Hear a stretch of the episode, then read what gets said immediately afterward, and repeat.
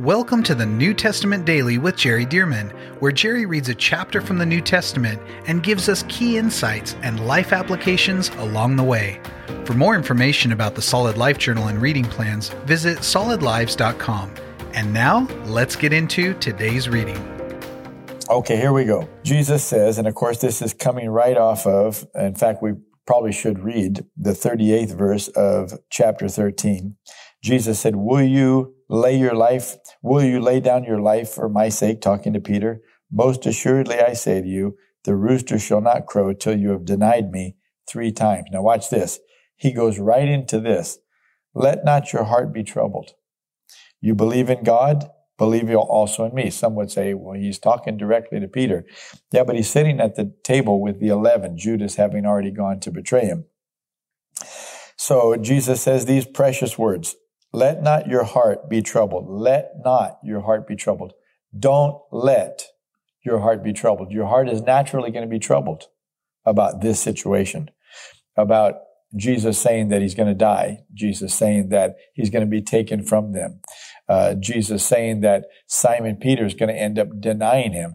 And the other disciples are thinking, if Simon denies him, how are we going to, you know, stick with Jesus because Simon is the one that's always out there standing up for Jesus, wanting even to walk on water when Jesus is. Simon's the, the one out in front. He's the number one disciple without question.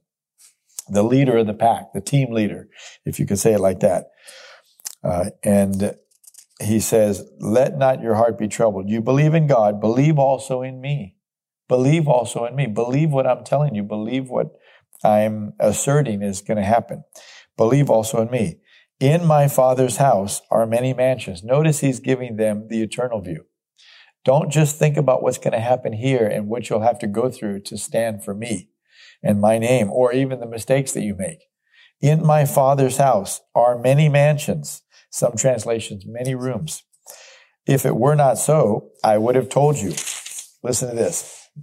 I go to prepare a place for you. And if I go and prepare a place for you, I will come again. Here it is. Here's the second coming of Jesus. I will come again and receive you to myself. Notice, not just generally to heaven, not even saying to the Father, although he said he, he wants us to be reconciled to the Father many times. But he says, I will receive you to myself, that where I am, there you may be also. I want to be with you forever. There's going to be a separation here. We're going to be separated for a time. But what I'm working on here with your salvation and what I will, what I will be working on in heaven while I'm away in between the first and the second coming, I'm preparing a place for all those who receive salvation through me, who serve me, who sacrificed their life here on this earth for a better eternity. I'm preparing a place for you. And if I go and prepare a place for you, I will come again and receive you to myself that where I am, there you may be also. I didn't just come to die to pay for your sins and then I'm out of here. You're on your own. No, I'm coming back because I want to be with you forever. I want you to be with me forever and ever and ever. And where I go, you know, and the way you know.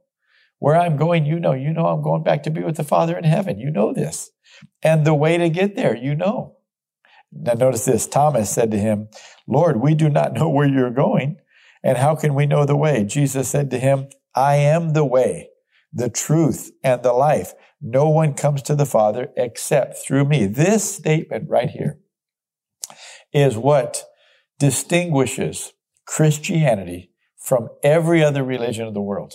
Jesus just openly says, there, you cannot make it to God, to heaven, to life eternal, to the afterlife in a good way, except through Jesus, the death and resurrection of Jesus. It's the only way.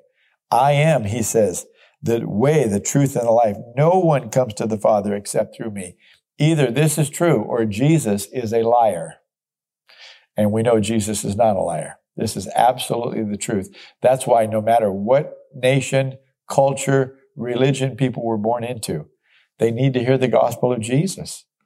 And whether or not they've had a concept of creator God or not, which could be accurate, they still need to know, but how do we get saved from our sins and go to the creator God? Verse 7, Jesus said, If you had known me, you would have known my Father also. And from now on, you know him and have seen him. That's interesting. From now on, you know the Father and have seen the Father. Philip said to him, Lord, show us the Father, and it is sufficient for us. We'll be satisfied if you'll show us the Father. Jesus said to him, Have I been with you so long, and yet you have not known me? this is interesting. Philip said, Show us the Father. And, and Jesus said, Have I been with you so long, and yet you have not known me? Now, why is Jesus answering seemingly a different question? Have I been with you so long, and yet you have not known me, Philip? He who has seen me has seen the Father. So how can you say, show us the Father? Now that doesn't mean, as some people would believe, that there really, there really aren't three persons of the Godhead. There's only one person who reveals himself or manifests himself as three different people. So it's really only one person of the Godhead who shows himself as the Father, shows himself as the Son, shows himself as the Holy Spirit. But we see in other passages where all three persons are manifesting at the same time. Like when Jesus was baptized by John the Baptist, he came up out of the water and uh, the Holy Spirit descends on him in bodily form like a dove. A voice comes from heaven saying, This is my beloved Son in whom I'm well pleased. So you have Jesus, the Son, being baptized. You have the Holy Spirit descending from heaven upon him. And then you have the voice from heaven, the Father's voice saying, This is my beloved Son. Here are three distinct persons of the Godhead all collaborating together on this one event. See, and so that among many, many others where the Bible talks about the Father distinct from the Son, talks about the Son distinct from the Father and the Holy Spirit, etc., etc., that show us that the Godhead, God is one God, but three persons of one God. See, and that's the way the Bible talks about it. So somebody said, well, I don't understand it. You don't have to. I don't understand how electricity works, but I believe it works. So that's why I flip on the switch and see the light come on. We don't have to understand all these things, but we should believe them because the Bible tells us this is how it works. And by the way, when Jesus died, how could Jesus die and the Father not die if they're really one person? No, they are distinct person, but one God. Okay, so Jesus said, uh, if you've seen me, you've seen the Father. So how can you say, show us the Father? Verse 10, do you not believe that I am in the Father? Notice he didn't say I am the Father. Jesus never said I am the Father. He said I and the Father are one and things like that, but he never said I am the Father and I am the Spirit. So you notice the language. So verse 10, do you not believe me that I am in the Father and the Father in me? The words that I speak to you, I do not speak on my own authority, but my Father who dwells in me does the work. Believe me that I am in the Father and the Father in me, or else believe me for the sake of the works themselves. And this is something that Jesus would often say is the Father's given me the words. Well, if they're the same person, then that's really something of a lie, isn't it? Because there really isn't one person giving them to another person. And yet Jesus asserts there are. There are two individuals, two persons here. One is giving words to the other, and the other is speaking the words of his Father. Verse 12, most assuredly I say to you, he who believes in me, the works that I do, he will do also, and greater works than these he will do because I go to my Father. I got to touch, touch on this one. Verse 12, John 14, 12, a famous verse. He says, most assuredly I say to you, it can't be any more sure than this. He who believes in me, thank God that's us. The works that I do, he will do also. This would include healing the sick, casting out demons, etc. Miracles happening, uh, prayers being answered. The works that I do, he will do also, and greater works than these he will do. Jesus said, There are things that I haven't even done, but those who believe in me will do those things that I haven't even done that are even greater miracles. Jesus is not trying to limit us from being able to compete with him with supernatural uh, Holy Spirit power, miracles, and signs. No, he's saying, you'll do greater things. Don't you love this about Jesus? He, he was doing what he was supposed to do, but saying, oh, you guys will do more things than I even will by the power of the Spirit. Greater works than these he will do because I go to my father. That last phrase, because I go to my father, he ends up telling them, I'm going to go to the father, but we're going to send the Holy Spirit. And it's by the Holy Spirit power, Holy Spirit's power that you'll be able to do these things. Verse 13. And whatever you ask in my name, that I will do, that the Father may be glorified in the Son. So notice Jesus said, when you ask for something in prayer in my name, it glorifies the Father for that to be answered. Verse 14, if you ask anything in my name, I will do it. If you ask anything in my name, I will do it. Now, of course, First John, John's other writing, uh, one of John's other writings, First John 5, 14 and 15 say that we need to ask according to God's will. I, I can't be asking for things that are sins, compromises, wicked things, and expect Jesus to bring about wickedness for me. Of course not. See, Jesus is talking in the context of Bible, kingdom, common sense here, but he said, if you ask anything in my name, I will do it.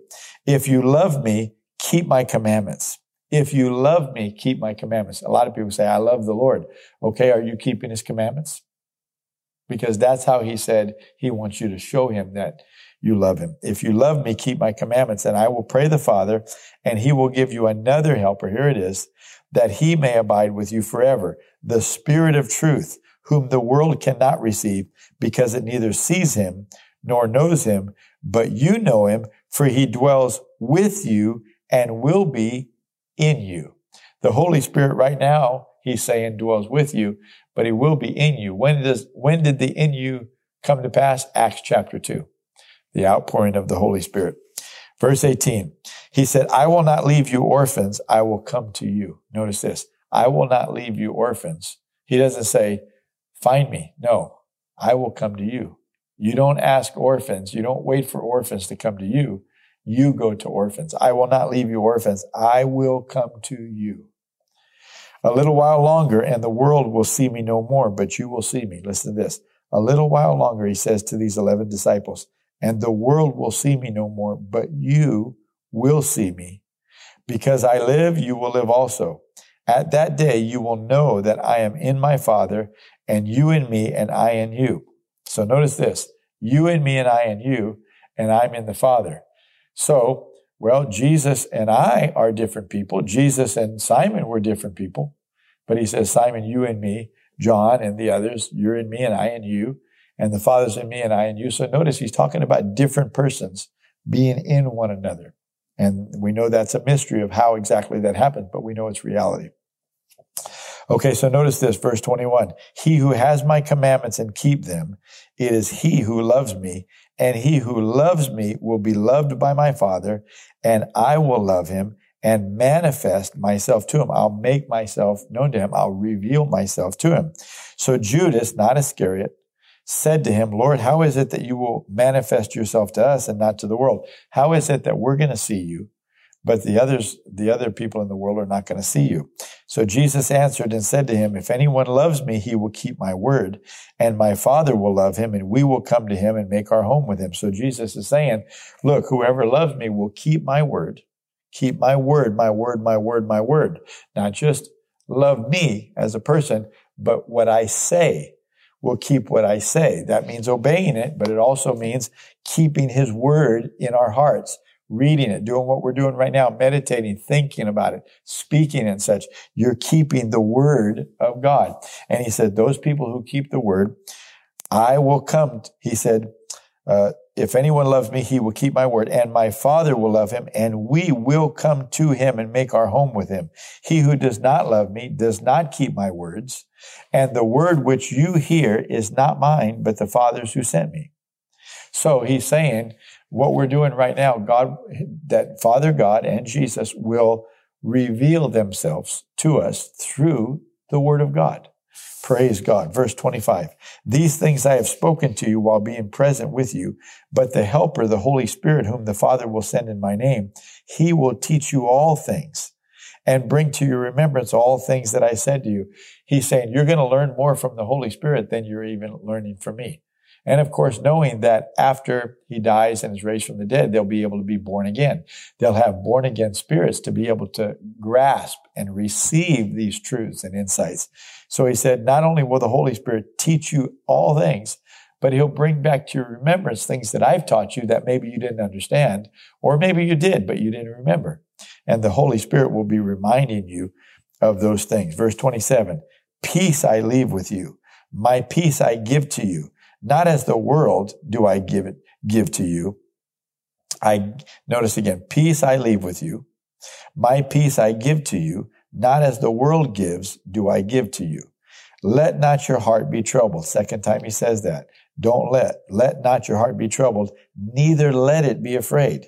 You have heard me say to you, I am going away and coming back to you. If you loved me, you would rejoice because I said I am going to the Father, for my Father is greater than I. You should be happy for me. And you should be happy for yourselves that if I go and, and reunite with my Father and send the Holy Spirit, this is going to be the best plan. This is the Father's plan. You should rejoice for me and for the whole scenario. Verse 29. And now I have told you before it comes that when it does come to pass, you may believe. I will no longer talk much with you, for the ruler of this world is coming, and he has nothing in me. For the ruler of this world, well, who's the ruler of this world? This is Satan, who entered Judas. And so, as Judas comes to betray Jesus, Satan is coming to take Jesus, to arrest him, and to drive this whole process all the way through the death of Jesus. He said, But the ruler is coming and he has nothing in me. Now, what does that mean? Well, you know, if you give place to temptation, looking at things you shouldn't look at on the internet or your phone or whatever, well, that lust gets in your heart. Those seeds are planted. And now the enemy can work those seeds. Jesus is saying, I have not compromised. I have not given place to anything that would have any hooks in my heart or in my life that Satan can latch onto. I've given him no place. He said, so he says, the ruler of this world is coming and he has nothing in me.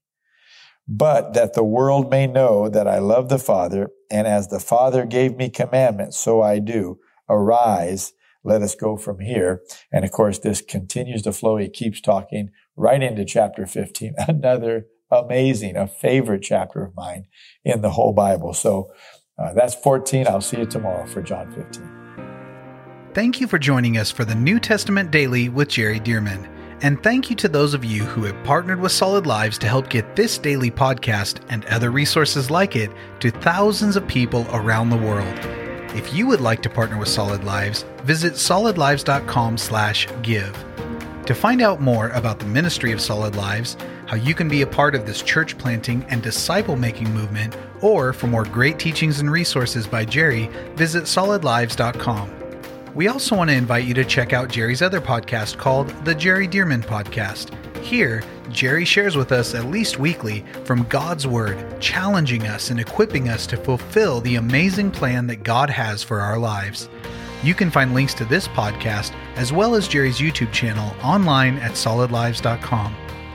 Thank you again so much for joining us, and we'll see you right here tomorrow as we jump into the New Testament Daily with Jerry Dirmann.